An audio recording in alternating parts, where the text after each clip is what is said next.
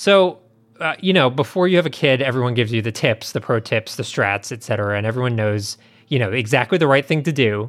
And I was given a lot of those, and I watched a lot of videos and went to classes for safety and everything like that. And not a single Yeah. one of them, no one, no books, no nothing, mentioned how exactly to build a piss wall. And honestly, I've All just had to guess. Yeah, I'm so glad that we're going to talk about Piss Yeah, Wall, finally getting which there. is a, a cool structure that I think at this point Russ has sent images of to all of us And all social It's- media. Yes. and all And my social wife. media and my it's a it's a, it's an amazing thing you've done, Russ. Thank you. And I'm no stranger to to the dangers of how urine comes flying out of external genitalia. Yeah. Uh, I I get it. I get it. Um, but I've never had to like bring engineering into Yeah. the equation. Yeah, it, it definitely is necessary. And and just for people at home, if you're looking to build your own piss wall, really all you need to do go to the store, pick up five of those, uh, pick up two of those uh, like five star folders. You know the like cheap folders that you get. Right. Sure. Wrap those bad boys in duct tape. Oh. Yep, because you could just wipe down duct tape. And uh, That's true. And you got yourself a piss wall. Now it's important to seal the bottom because if you don't, all the piss just floods right into the bottom of the changing pad, and that's bad. so bad. Mark II sealed that bad boy, and we got ourselves a piss wall. Russ.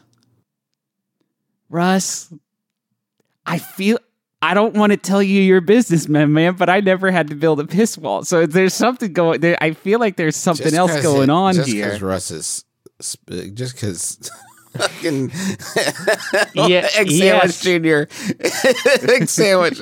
Do we go with ES? Is it I mean, you could call him by his full. You know, I just like ES for brevity. But if Okay, you want to say yeah, egg just sandwich- Little egg, little eggy. ES has these like thick blasts off ropey threads of urine capable of lifting Russ off of the ground in a comical fashion. A la yeah, like Son of the Mask. Mask, sure. Son yeah. of Mask, everybody's favorite movie that they saw that they referenced Baby P. I'm just a ru- guy. You know what? This is a bad. It's all bad to hear about for sure, and bad to think about. But it is nice to know that somewhere Russ is getting pissed on. You know, he can't deny it. if getting peed on is cool, consider me Miles Davis. You guys Wow. are fucking Adam Sandler. So good.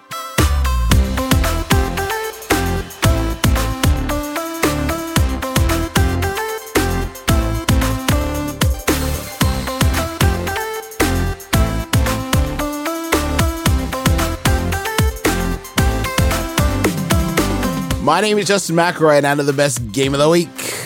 My name is Griffin McElroy. And I know the best game of the week. My name is Christopher Thomas Plante, and I know the best game of the week. My name is Russ Rushkin. Oh my god, I I goofed it. I can't even go back now. We're Ah, just gonna have to live with that. We're Just gonna have to sit in it. Welcome to the besties, where we sit in it week in and week out. and by it, we mean the latest and greatest in home interactive entertainment. This is a video game club, and just by listening, you yourself are a member. We've got a great new release this week. You know what I'm going to call this one? I'm going to say it's a, or bringing it back, Triple I. It's a Triple I game. Uh, it's independently developed and published by Revolver, and it's called, no, Devolver, and it's called Death's Door. What exactly is Death's Door? Oh, Death's Door? Please. Death's Door is kind of like a classic Zelda game with little little hints of Dark Souls in there, but friendly. That's Mm, that yes. seems fair. Yeah. Yeah. sure, I think that's a good Kind of of wrong, but putting not bad. Let's. Oh, we're gonna oh, take a quick break. No, just like many parts of we're wrong. So Oh, we're gonna take a quick break, and then we'll get back with Death's Door.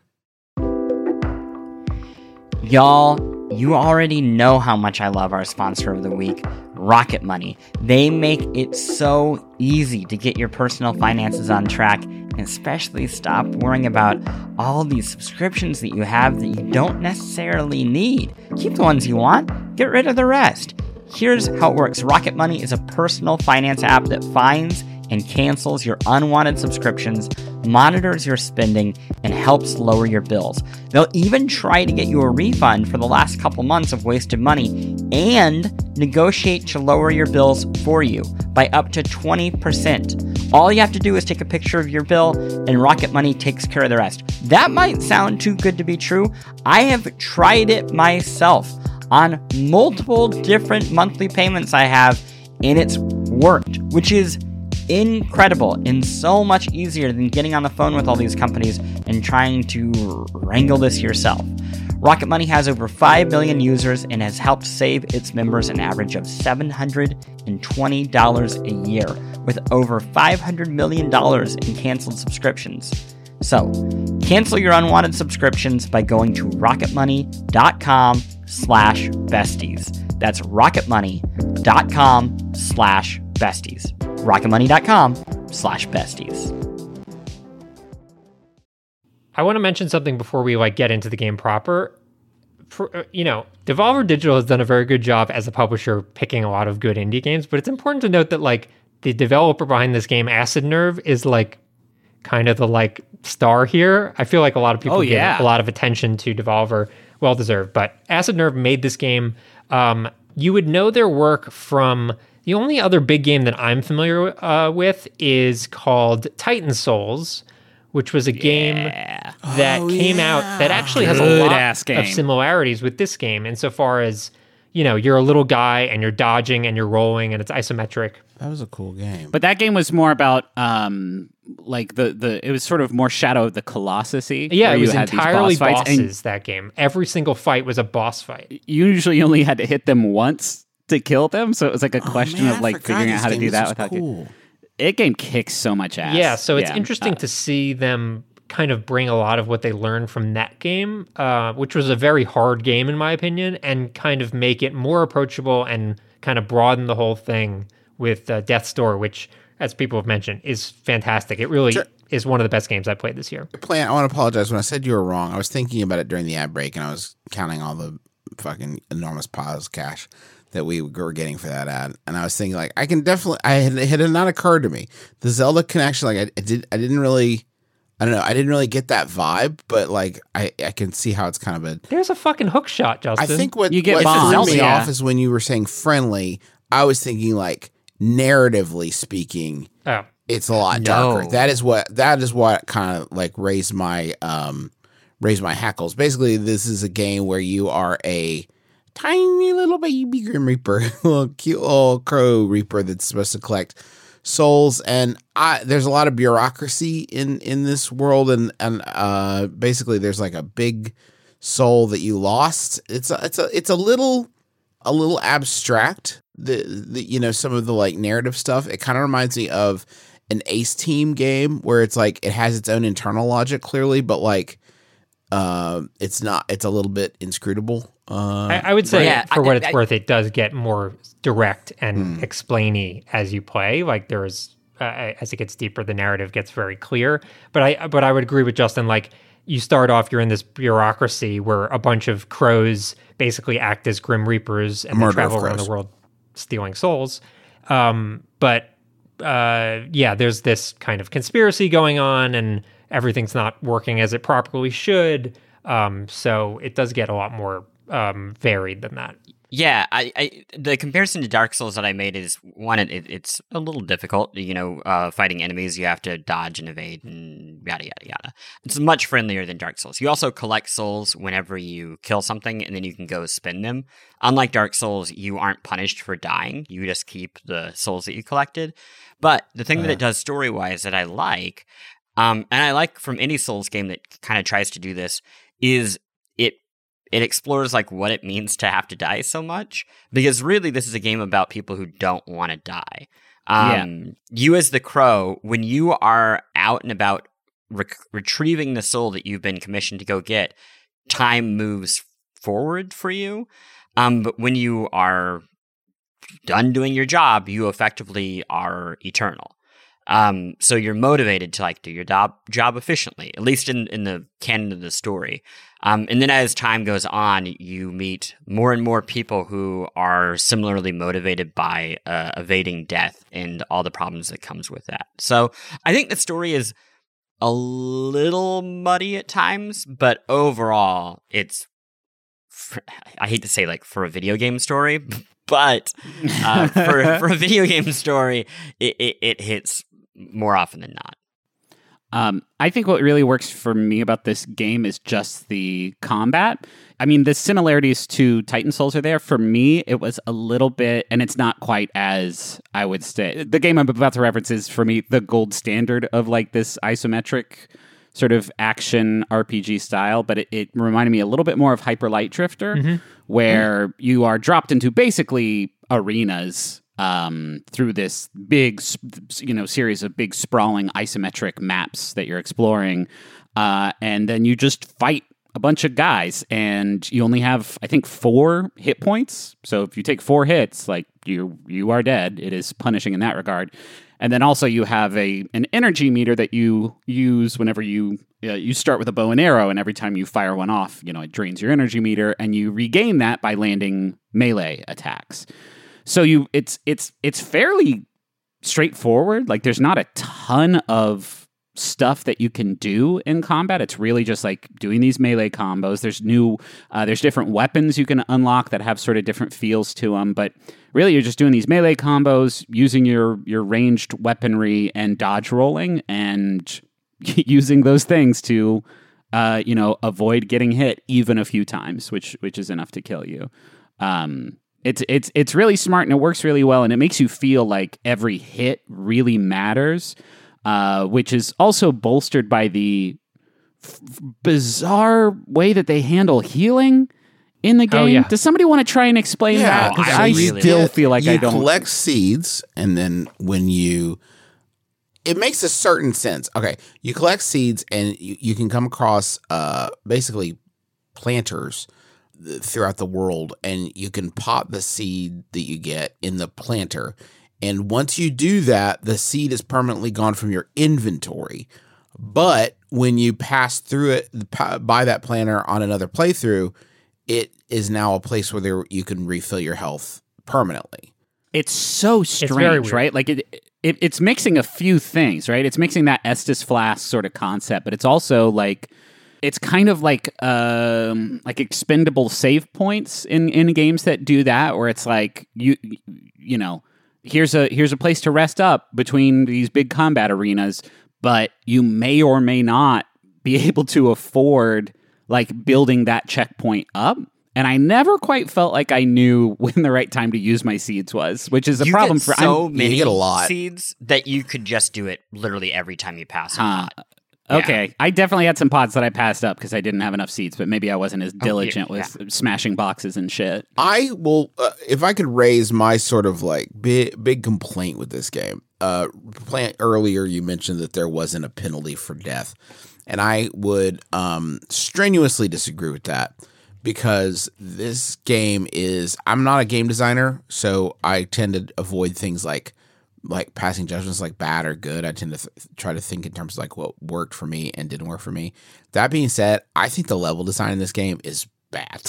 I think it is What? end of sentence bad. I think it's bad. I think it's No. labyrinthine and confusing and not fun. And there's a lot of stuff that is like a lot of like go hit this switch, which you can clearly see the gate it's going to open.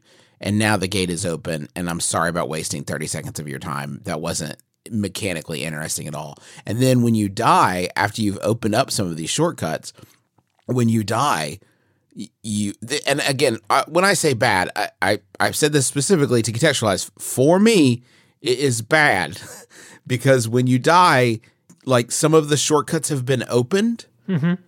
And so it's even less guided than it was before and even more confusing to find your way around. And like finding like, oh, I remember there was like a, a little like in the Metroid or Zelda style where you get an item and later you can go back and unlock a thing. Um y- y- it, it's really hard, or at least it was for me, really hard to go back and find those things. There's not a map to speak of. Um, it's Sure. very confusingly laid out. That was really the biggest challenge for me in this game was like literally just like finding my way around the world. And it really makes you appreciate games that have honed level design to such a point where it feels like you're being led organically through an environment and without being forced through it. Yeah, it's interesting. So I kind of had a different vibe from it, and I didn't necessarily. I, I I think art design wise, absolutely totally captured by this game, sound, music, whatever.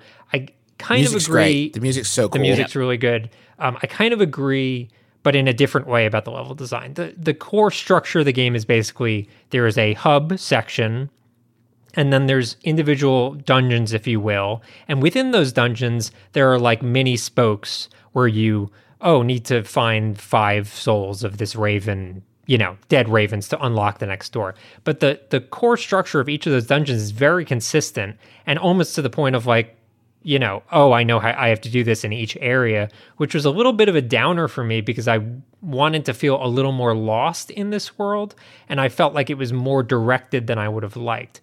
I did notice the like the thing you mentioned about um shortcuts specifically, I actually really liked because it felt like Dark Souls insofar as, oh, I was able to flip, flip this switch on my last life, so now I can get back to where I was previously much much quicker. I don't have to like take this long circuitous route to get back to where I was. This door is now open. I can instantly get there. I could see if you needed to like if you were in the middle of a place and you needed to take like a few days off from the game, I could see getting lost in that scenario because it doesn't give you a lot of guidance. But once you're there are very clear like I think stopping points and check and um checkpoints where you just like teleport to that location and I think in those scenarios, it becomes easier to get around. I just would have, you know, my dream version of this game is something that is more uh, closer to like a link to the past, where I feel like I'm in a world that is really just like stretched out in front of me, and it does. I don't necessarily know what it's going to throw at me. Mm-hmm. Whereas here, I felt like it was it was um, each of the sections was kind of predictable in that way. Uh, uh yeah, honest to God, just a map would have. I feel yeah, a map would have really like a, just so, a map would have fixed. It. Wait, you feel the same way too? I got lost a lot. like this is this type of game is my jam. It's just the way that the I, I think the like artistic design of these levels and everything is like uh, is is gorgeous and and diorama like and it really worked for me. But also like there just wasn't there were not enough. I don't know like way waypoints, not enough like uh points of interest. I feel like for me to navigate these MC Escher paintings on my own without uh, some help. Yeah, I, I have completed the game and I, I kind of like I, I feel like I had the same feelings early on and then kind of abandoned them over the course of the game. Um, I I get what you mean, Justin, about it feeling like a little confusing and labyrinthian. And I had that, and I also get the need for a map. I really don't know how you would make a map for this game um, because of the way the camera works. And I don't know if y'all have been getting into like the secrets, but there are dozens of places where you can kind of go through the environment in a strange way, and the camera turns around to reveal the other side right. of the isometric world. And there are a number of times where like a map I, I, I just I, I I I cannot picture how to create it to the point where at Polygon we've been like working on guides for this game and actually having to go about trying to do it ourselves. We're realizing like, oh, so this is why they didn't do it. Like this is actually quite the challenge. Um, I do think the game is only like seven to eight hours. I do think you get your bearings really quickly, especially in the actual world. The one part where I do agree with you is so the very central hub is the the office that you work at, yeah. and you go through these doors to get transported back to it. And then as you go across the world, you open more doors in that office. So you go from having like one door that transports you somewhere to having like 20 doors. And remembering, even though it says the area on top of the door, remembering exactly what that area was is is a bit of a burden. That said, I I again like about halfway through the game, I kind of had it all in my head. The other thing that I'll, I'll say very quickly to Fresh's point about the sameness, I was actually shocked how different at least the visual aesthetic was. Oh yeah, sure. I was prepared for the game to be like very like okay, now we're in a graveyard, now we're in a castle, and it ends up going to some pretty unexpected, um, I guess biomes. Uh, by the end of the game. Like it, it, it adds a lot more color. It adds a lot more just different energies um, that I think for me prevented that that that sameness issue. Yeah, I, I, I do want to mention one other thing that Justin mentioned that I thought was incredibly cool and haven't really seen this in a lot of games before. So Justin mentioned the thing about how you unlock abilities and then you can go back to areas and get secrets using those abilities. And you're right, Justin. Like I don't remember those points either. There is actually a guy, an NPC in the game that you can talk to, and he actually feeds you a meal. And while you're eating, he will tell you three areas that you should go check out because there might be something interesting there. And as I can, as I understand it, those three areas are limited by your abilities. So he will not recommend stuff unless you have. Where is this pro- cat? Uh, it's He's I would say probably like halfway through the game. He is in like a there's like a town area that you Yeah. you You're, you're also uh, forgetting the most important part about this guy. oh yeah I mean he's an he's he's an octopus basically that is the guy is a dead body with an octopus moving around his limbs, and the octopus keeps talking about how he's definitely a real person with human digits who just wants So to make you good. food. That's very good. I uh narratively I kind of um enjoy this game's approach to to death. Um I think it's something that games are like getting a little bit more comfortable talking about. Um and I like that it is not treated as something of like like to be terrified about, but there is like reverence. You know what I mean? Like uh, af- I don't know if this continues throughout the game, but like after you beat the first boss, there's like a funeral. Yeah. You know what I mean? For the boss, which is weird. Like, uh, you never see that in games. And maybe it's good. Like, Mario would certainly be a lot slower paced if every time you squished a mushroom, Mario's like, now let's take a moment to think about this, bro, that we have done squished. Um, I want to, I want to also mention very quickly how many sort of like, I think a lot about there is this is a very well considered game. Like the my complaints about the map aside, like one of the things, a small thing uh, that I love about this game, there's no consumables, and this would have been a game. Aside from the seeds. seeds. No, the no, no, no, seeds that no. you- they're not consumed. They're utilized. They're not consumed. Okay. Right? I mean, Right. it's not like you use it and then you get hit and oh my god, I just wasted it. That's right. true. So it's much more incentivized to use it. You're uh there's a great system that I guess is kind of like reminiscent of Doom, where the way you uh they keep you from spamming magic or they rate limit your magic attacks by you refill your magic by doing melee attacks which is cool because you like it forces you to like kind of use both and sometimes you would love to do a magic attack but you need to get in and do some melee to to refill that meter. So i thought that that was really um really a smart way of of of like i just don't love i don't like consumables in games. I feel like you never know when the right moment to use it is and like this doesn't do that. Um Yeah, in, in, in talking about getting in there, I I struggle with um the FromSoftware games and, and like Sekiro especially. I just don't have the reflexes, Mhm. but I have the skill, and and by that I mean like I can learn at what the game wants me to do. I just for whatever reason it just is too fast and I can't compete. What I really liked about this game and it, its enemies is it it it it, it gives you a beat to prepare for the attack. Like it it um forecasts the attack that's coming to you. If you are willing to learn how the enemies work, you should be able to dodge and like hang in the battle. I found it very fair.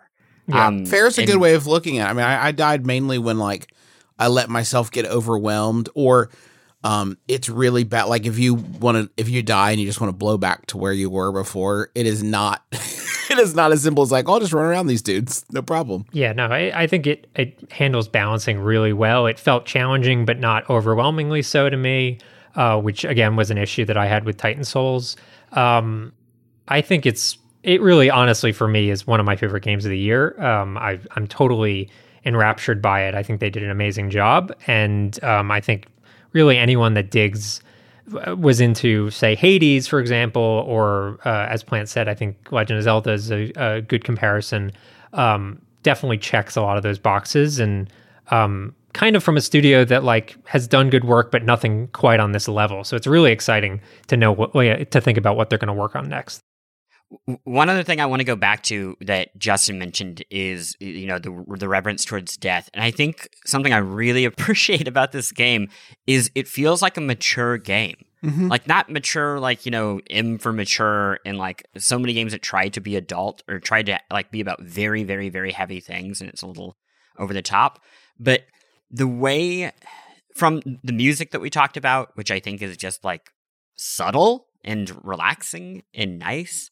Um, it's beautiful piano music to the way it talks about death, which is that uh, escaping death is is toxic. that, that that the need for um, eternal life is bad. That fearing death is not helpful to you and is a distraction from life.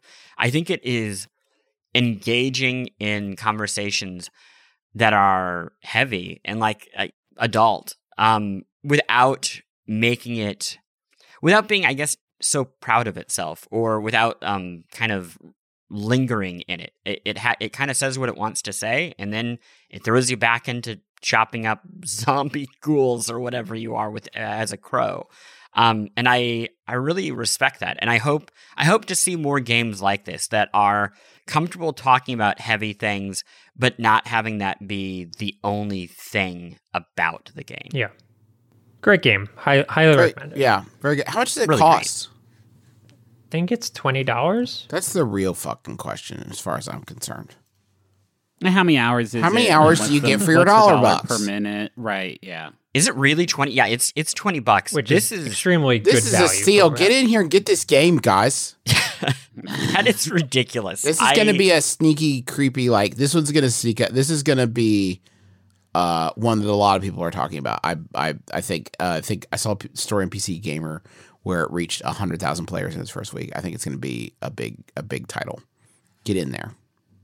Uh, we're going to take a quick break and then we'll be right back with more great content. You go get a phone. You just want a phone. Talk to your friends and family. You're not asking so much. Then you get these contracts, and you get ripped off because they got all this fine print, little details, and all of a sudden they're sucking money out of your pocket like some sort of digital leech. You know, the contract may sound good uh, up front, but there's always some sort of catch. You know who's not going to do that to you? Not going to pull that nonsense. Mint Mobile.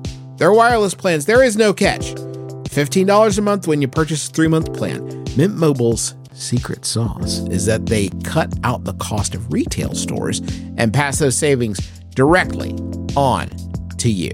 You want to pay hundreds of dollars for, like literal hundreds of dollars for your wireless plan? Or do you want to have a nice, easy solution, save some, put the bucks back in your pocket, pay 15 bucks a month? Say bye to your overpriced wireless plan's jaw dropping monthly bills, the unexpected overages. Sound familiar?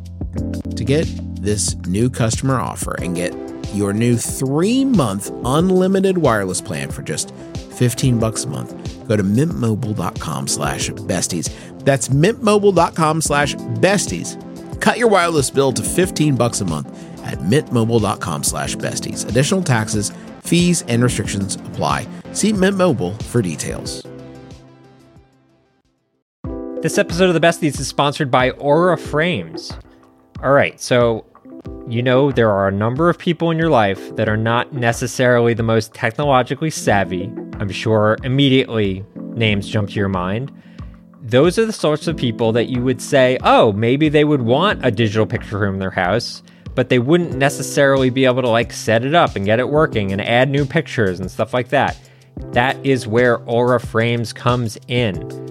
It's a digital picture frame that allows you to basically upload any photos that you have directly to the frame. You don't need them to do any work. In fact, you could even set it all up before they even open the box. You have the account set up, you just have to connect it to their Wi Fi.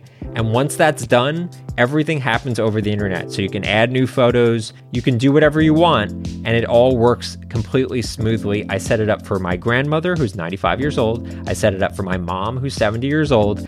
And they both love their Aura frames and they love seeing the pictures and new photos of the family all being added without them having to do anything. So I'd highly recommend it. I'm really, really happy with it. And right now, you can save on the perfect gift that keeps on giving by visiting auraframes.com. For a limited time, listeners can get $20 off their best selling frame with code BESTIES. That's A U R A frames.com, promo code BESTIES. Terms and conditions apply. Hey everyone, it has been a while. This sounds like I'm reading something, but I'm not. It's been a while since we've talked about uh, folks doing reviews for the besties. Um, I have absolutely loved reading some of the comments and reviews that y'all have written. We really, really appreciate it. If you haven't done one yet, um, please do. It really helps us out uh, a lot and it helps spread the show. If you have an iPhone, you just go on an Apple Podcast app, go to the besties page, scroll all the way to the bottom, and uh, drop a drop a star or a review thing in there, and uh, we'd really appreciate it. I'd love to see us get. We're, we're closing in on four thousand. It'd be awesome if we could hit four thousand. So please review the show. Thank you. Now, Plante. I believe you and I have a date. A play, Play date. date? A play date that is. Oh, oh, hey, hey, everybody! Are, are you excited about the play date? the new indie video game mm, portable console that plays indie games? Is it twee? It's very twee. did, did, did, did any of you know what this is? Have any of you? Did any Of you course, make a man. It's pre-order? it's a weird piece of uh, handheld gaming electronics. Of fucking, of course, I know what it is. I'm Griffin, a do you wanna fucking explain pervert it for to this people? stuff. I could do it. It's powered exclusively by a crank. Anytime you want to play, you crank it up to generate No, power incorrect.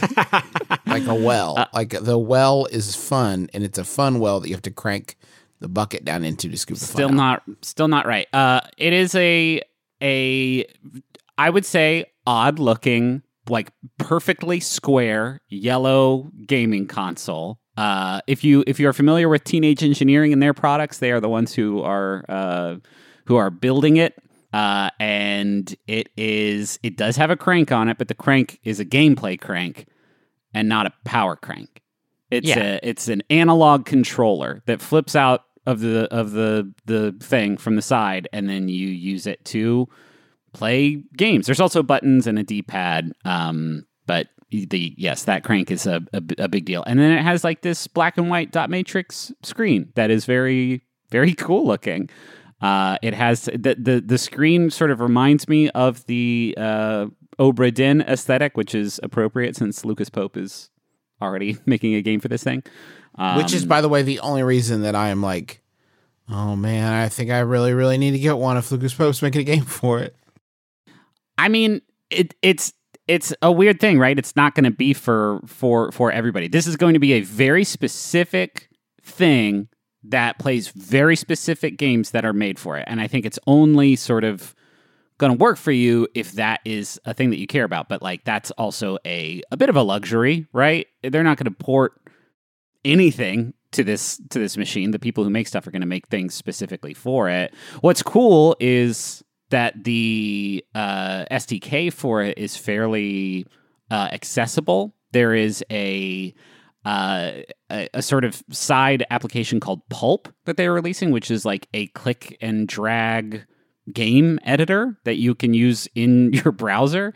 So you don't need to know like a bunch of code and stuff. Like ostensibly you can make games in a browser window using pulp uh, for it. So like that idea is very exciting to me. The idea of like you know being able to play people's weird rpg maker like shit on on this little specialized handheld is is is super cool. Um Plante, you've played it, no?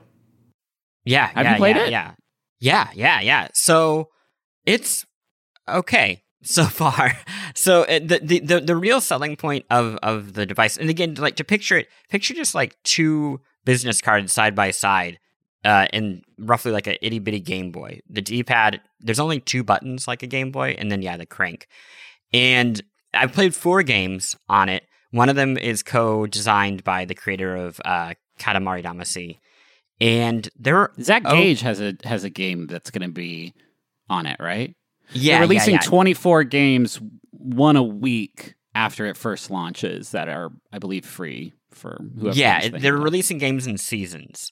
Right. Um, but right now, the four games that I tried are like they're okay. Um, and and I I I, I don't know why I would expect much more than that because again, making a full original game is hard, and doing Right. it on a new console with only limited inputs and one of them being a crank that you have not designed for is also hard. Um, so I, it reminds me a little bit of the early days of the original Game Boy, where you know, like Nintendo itself made a couple of great games, but a lot of the games on the original Game Boy are duds, you know, at worst, or just kind of like weird experiments at best. And that that's kind of how I felt playing this. There's a a surfing game that you control with the crank that is incredibly difficult to control. Um, and in that way, reminded me of California games back in the day. Mm-hmm. I think what's weird about it is when the when the original Game Boy was out, it was such a novelty to play a video game on the go that you would make it work. Like if the game was too hard or it just wasn't super fun or or whatever its problems may be, it didn't matter because you could play a video game on the go. Right. And now there are a trillion other things for you to do, um, including playing video games on your phone. So I think this will appeal to kind of retro gamer fans who are cool with, you know, the limitations of a, you know, itty bitty uh, device like this that feels just like a Game Boy. And uh, I, I, I can't imagine this having a huge audience with you know people who expect you know to play Fortnite on their phone. Nor do I think that that no. it was made for those people. To be clear, like that's not the intention.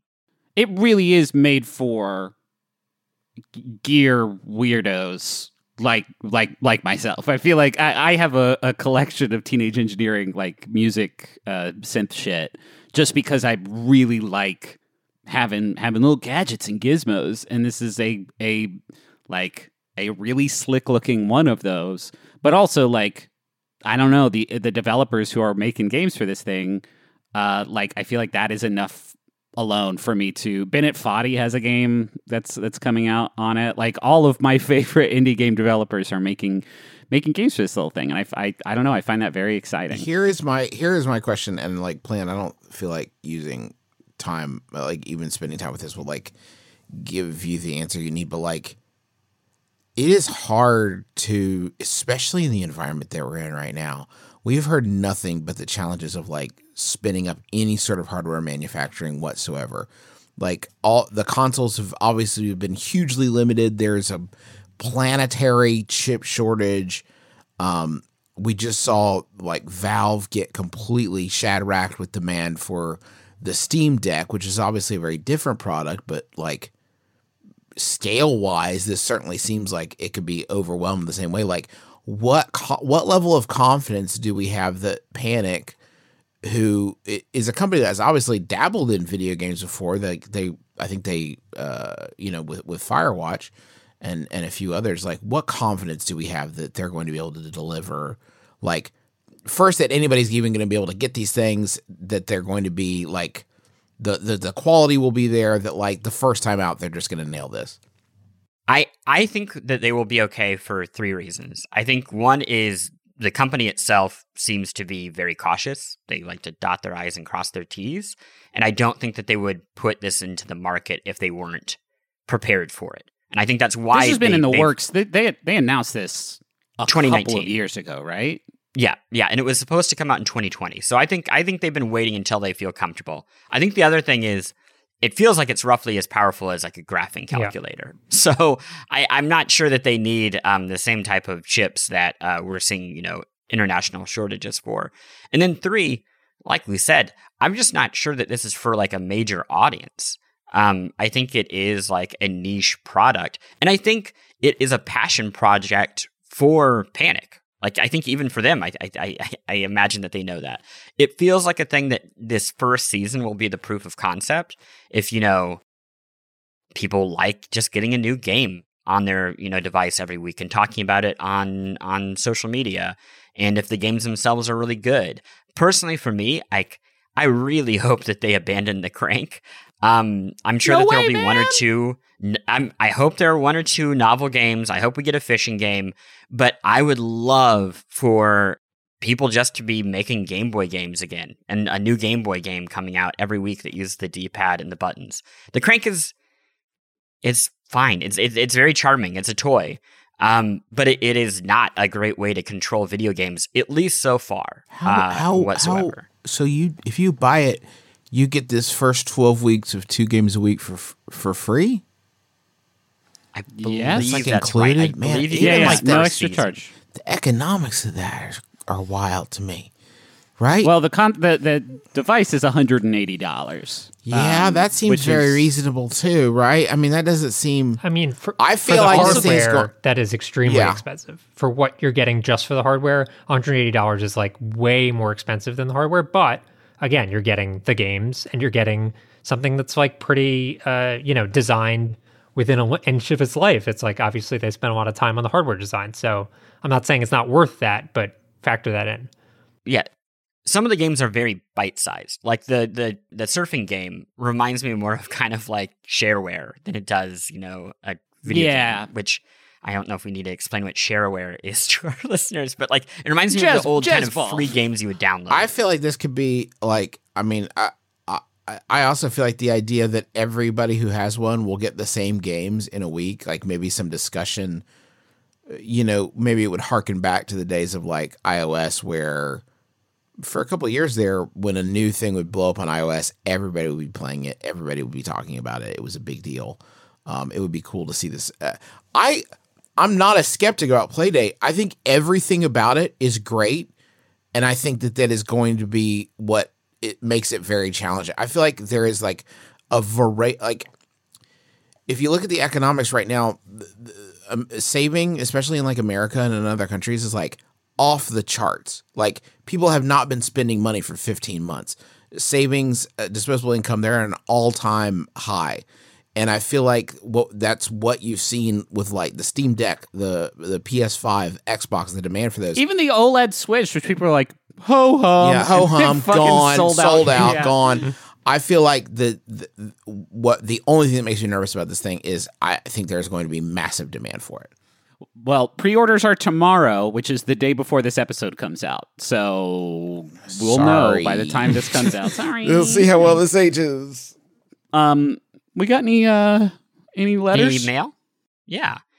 Uh, I mean, I asked people for questions about Death's Door, and uh, quite a people, quite a few people asked why there is no map. Um, no, Yeah. a thing that I love that- that how they I was treated for- like a pariah for bringing it up, and uh, like Plante's like oh, clutching his pearls. Like what? Poorly designed levels, and you like have been inundated with communique from people like, "Help! I'm lost. Please send breadcrumbs. I'm lost. Help, Plante." The, a, a good idea that I did see here um, that uh, Patrick mentions on Twitter was why is there no compass? And I think Hmm. that could be a way to kind of solve for the problem rather than you know like a full oh, map. fuck, okay, you want to talk about fucking annoying? There, there is a person who's like, this camp. It's to the north. This is an is- isometric game where you can only go in northeast. Diagonals. yeah, you can only go in diagonals. What the fuck are you I talking mean, north about? is north. up, Justin. come on. North is up. There are two different ups because you can only go northeast or northwest. It's infuriating. infuriating. Uh, anything else? Uh, another question uh, and comment from Andrew Pothead uh, was surely a love letter to Sigurd. Is that the pronunciation of it? The onion guy from Oh, uh, yeah, yeah. Yeah, yeah, yeah. Um, and he also says, I'm enjoying the puzzle secrets in this. The one you had to solve using reflections to open a door was really cool. That one is great. Um, but the question that he asked for us, what are your favorite weapons so far? And what stats did you uh, invest in? Uh, I focused on speed, like running speed, and attack, like main attack, which both seemed the most useful to me. Um, and weapon wise, once I found the daggers, I used those for quite a while. Those are like super fast attacking, shorter range, and that seemed really handy. But I've also found, unlike a lot of games where you like find the weapon and just stick with it, depending on the encounter, I definitely will switch and be like, okay, I'm going to use a long sword or whatever instead, uh, which is really cool. You could just do that. You could do it in the middle of the, you just pause and switch weapons, which is pretty neat. So, Yeah. One one last question, and I promise there, we won't give spoilers here, but I do think it's worth addressing for people who are playing the game. Uh, Chris asked, uh, "What did you all think of the end game after the final boss?" So no spoilers, but I will say for people who are getting to the end of the game, there is an entire another ending, and you have to pursue the tablets of knowledge, and that's like all the kind of hint that you need. And there's a, a lighthouse in the game, I guess not a lighthouse, a, a bell tower. Um, but that kind of sends you on the path for the Is end this game. something where you should be doing it as you play normally, or no, is this something go you back? can't. You can't do it until the end. I'm, I'm going to give that. one more little pro tip there are circles in the game on the ground. They're like stone circles with kind of runes on them. You you might think that they're teleport pads, and you're going to unlock some sort of ability to use those teleport pads. They are not. They are sewer grates that you need to slam down on. You can do that right at the beginning of the game. I literally oh. played the large percentage of the game not like waiting for the ability to use those. But you can't jump, right? No, So you, have, to be find above them to and you attack while you're above them. Okay. Plante, did you figure that out or am I crazy? No. No. You didn't know that until I just said That it. is hilarious. Yeah, that's really funny Yeah. because I've been. sa- I was just looking at one like, can't wait to, to start teleporting with this Yeah, bad no. boy. but yeah, it's a really good level design. Um, Anybody been playing anything else? Uh, real quick, I've normally, honestly, when it's a game that I really do not care for, I'll just stop after we've talked about it on Besties. I can have continued to play Skyward Sword, which tell, says a lot because there are bad points as we've discussed. But goddamn, those dungeons keep getting better and better. Last week, Griffin referenced the um, the pirate ship dungeon. That is, I'm gonna I'm gonna go ahead and say the very best dungeon in any Zelda game ever is that pirate ship dungeon. So if you can stomach the slow parts, of which there are a decent amount, the way I think of it is basically I think Skyward Sword is 20 hours of some of the best Zelda I've ever played and 10 hours of some of the worst Zelda I've ever played. So if you can stomach through those 10 hours, 20 you will enjoy yourself. And it goes a lot faster now that you can skip dialogue and stuff. So Would you I say that guess the so. magic doesn't come in the form of a bold reinvention of the formula that I'm served as a fucking backbone for these this podcast. podcasts? I'm going to start a podcast with people that aren't bullies. um, are, do we have plans to talk about Neo TWEWY in uh, a standalone Not at episode? present. Or can I talk a little bit about it? Okay, so there's a new The World Ends With You game That's that wild. came out yesterday, which is fucking wild. It's out on, I believe, Switch and PS4. Uh, which is also pretty wild. Uh, I don't. I, I. I'll probably end up circling back on this next week because I've only put like a couple hours into it. Um, but it is very. The world ends with you. It's so weird. That is that it fun? Because I really liked The World Ends with You, but I don't know if I'd have the patience. oh man it's cool like it's very flashy and uh it, it, it, it looks very nice and it has it's it's very stylish but i don't know the combat hasn't necessarily swept me off my feet in the same way that the world ends with you did because the big thing for the world ends with you is when it came out on ds you were basically each fight was taking place in two different sort of screens you had one where you were doing you know, kind of mini games. And then you had the other screen where you were using these pins that you collected to uh, execute different attacks. And uh, they, they are basically kind of replicating that, where you collect these different pins and you can level them up, and each one has a sort of psychokinetic ability tied to it. So you can summon flames, or do a sword attack, or uh, charge up a kick and let it go. And then you want to string together combos to build a meter that lets you execute like super attacks. Um, but it, it's, it's been pretty brain dead simple so far. Um, and maybe maybe it will escalate and maybe like the complexity will become a little bit more rewarding, but I don't necessarily see what the path is to that. Um, I am also playing it on Switch where there is, I would say, a four to five second uh, load every time you enter and exit a fight, which is just enough to be fucking annoying. Like just enough to be. You can st- a, a returning feature of this game is you can chain fights together. So you can turn on this scanner that lets you see noise, which are the enemies that, that you see floating around on the world map. And you can kind of run through a few of them to chain a few fights together, which increases the difficulty of those fights that you then have to do in sequence, but it also increases like the experience and drops that you get. I have started chaining as many fights together as I possibly can, not because of the rewards that they give, but because it means I don't have to wait through quite as many loading screens to to get into the fights. Um, so I don't know if that's as bad on PS4, but obviously like Switch is what I play most of my shit on these days. Um, but all that said, like I don't know, it has a lot of the charm of the original. There's food you you have to figure out the character's favorite foods to increase their stats, and you have to go into Shibuya like clothing retailers to find like gear in order to eh, not not aesthetically change your appearance unfortunately but you know finding different brands that you can kind of sync up to increase their stat boost like it has all that shit. So and the and the story is just as incomprehensible as the first. So if if that was a, a feature you enjoyed uh, this this will probably scratch your itch. Um, so yeah that's that's where i'm at. It hasn't it has not grabbed me but i think that there was so much that was specific to the the platform that world ends with you like had that i do not think I don't know if it'll be able to recreate with a single screen straight up. So, yeah. Playing anything? Uh, yeah, I have been playing The Ascent, which comes out today when people are listening to this. Do y'all know about this game? No. Well, Yeah. wait, is it the climbing game on Quest? No, it, it's an action RPG that is set in like a cyberpunk future, kind of going for a Blade Runner-y vibe. But I would say it reminds me of Diablo and uh, one of my favorite games as a kid, Crusader No Remorse. Whoa. which for people who played that game, they will definitely remember it. It is incredibly violent and brutal uh, and just weird. Um, and that is this game. It looks like an Unreal Engine tech demo. Um, is the best I can say, and it is uh, similar to what we've been playing with Death's Door, uh, isometric.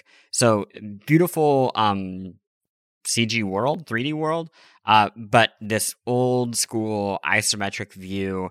And it's a little simple right now and a little messy at times. Um, like I have trouble with the camera going in funky directions or uh, its waypoints are a little goofy. Um, I keep fighting the same enemy over and over again, all of which sounds bad. Uh, and then you get a new weapon that just completely tears through the environment and everything in it, uh, and turns everything into physics objects. And suddenly, it's just very fun.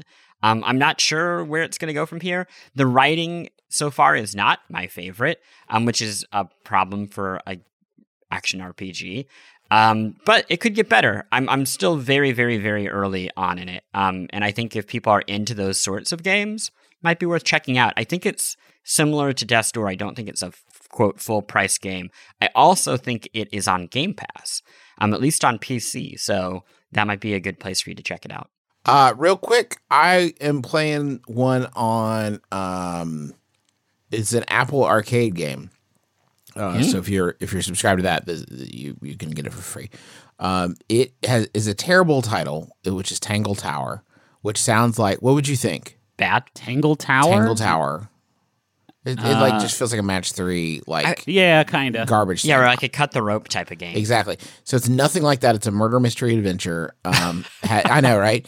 It is actually the sequel to a game that came out in 2014 called Detective Grimoire, um, which was a uh, murder mystery game that came out on iOS, whatever it is now, seven years ago. This is the sequel to that. You play a guy named Detective Grimoire, and you have an assistant named Sally, and you. It is a uh, murder mystery adventure, which is sort of like it has sort of like a double fine sort of feel to it a little bit that that's a little bit of that aesthetic um it has a lot of really smart uh ways of interacting with like the mystery part of it like you when there's something to be solved you'll have like um a, a sort of sentence to form by pulling in pieces of evidence and then figuring out like what ties them together. Like this paintbrush was used to, you know, highlight this thing, and you can pull like very organically pull together things that feel smart. Like it feels like you you have to solve it.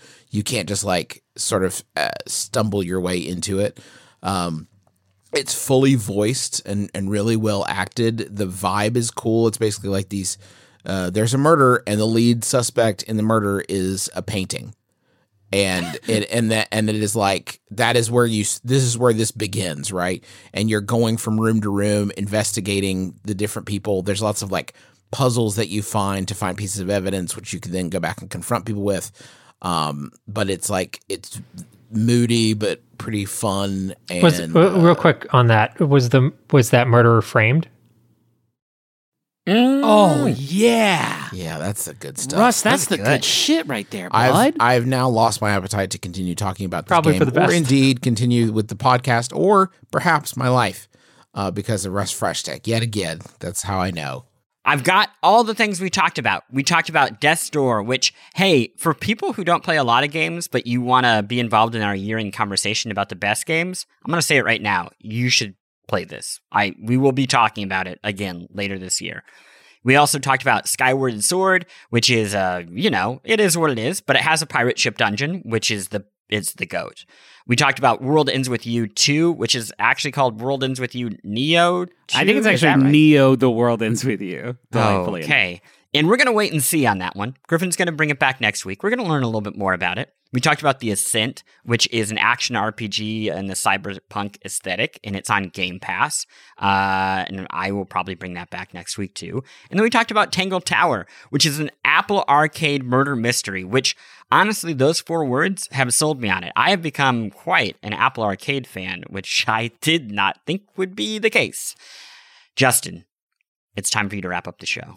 Folks, thank you so much for listening. Next week, we're going to talk about the Great Ace Attorney Chronicles, so that'll be fun. Uh, until then, we would ask that you uh, recommend the show to somebody you know and love and you think might enjoy it. Review it, just like uh, uh, Frushtick asked for. Um, and just, you know, talk about the besties so we can get more people on board. Um, that is going to do it for us for the besties. So be sure to join us again next week for the besties. Because shouldn't the world's best friends pick the world's best games?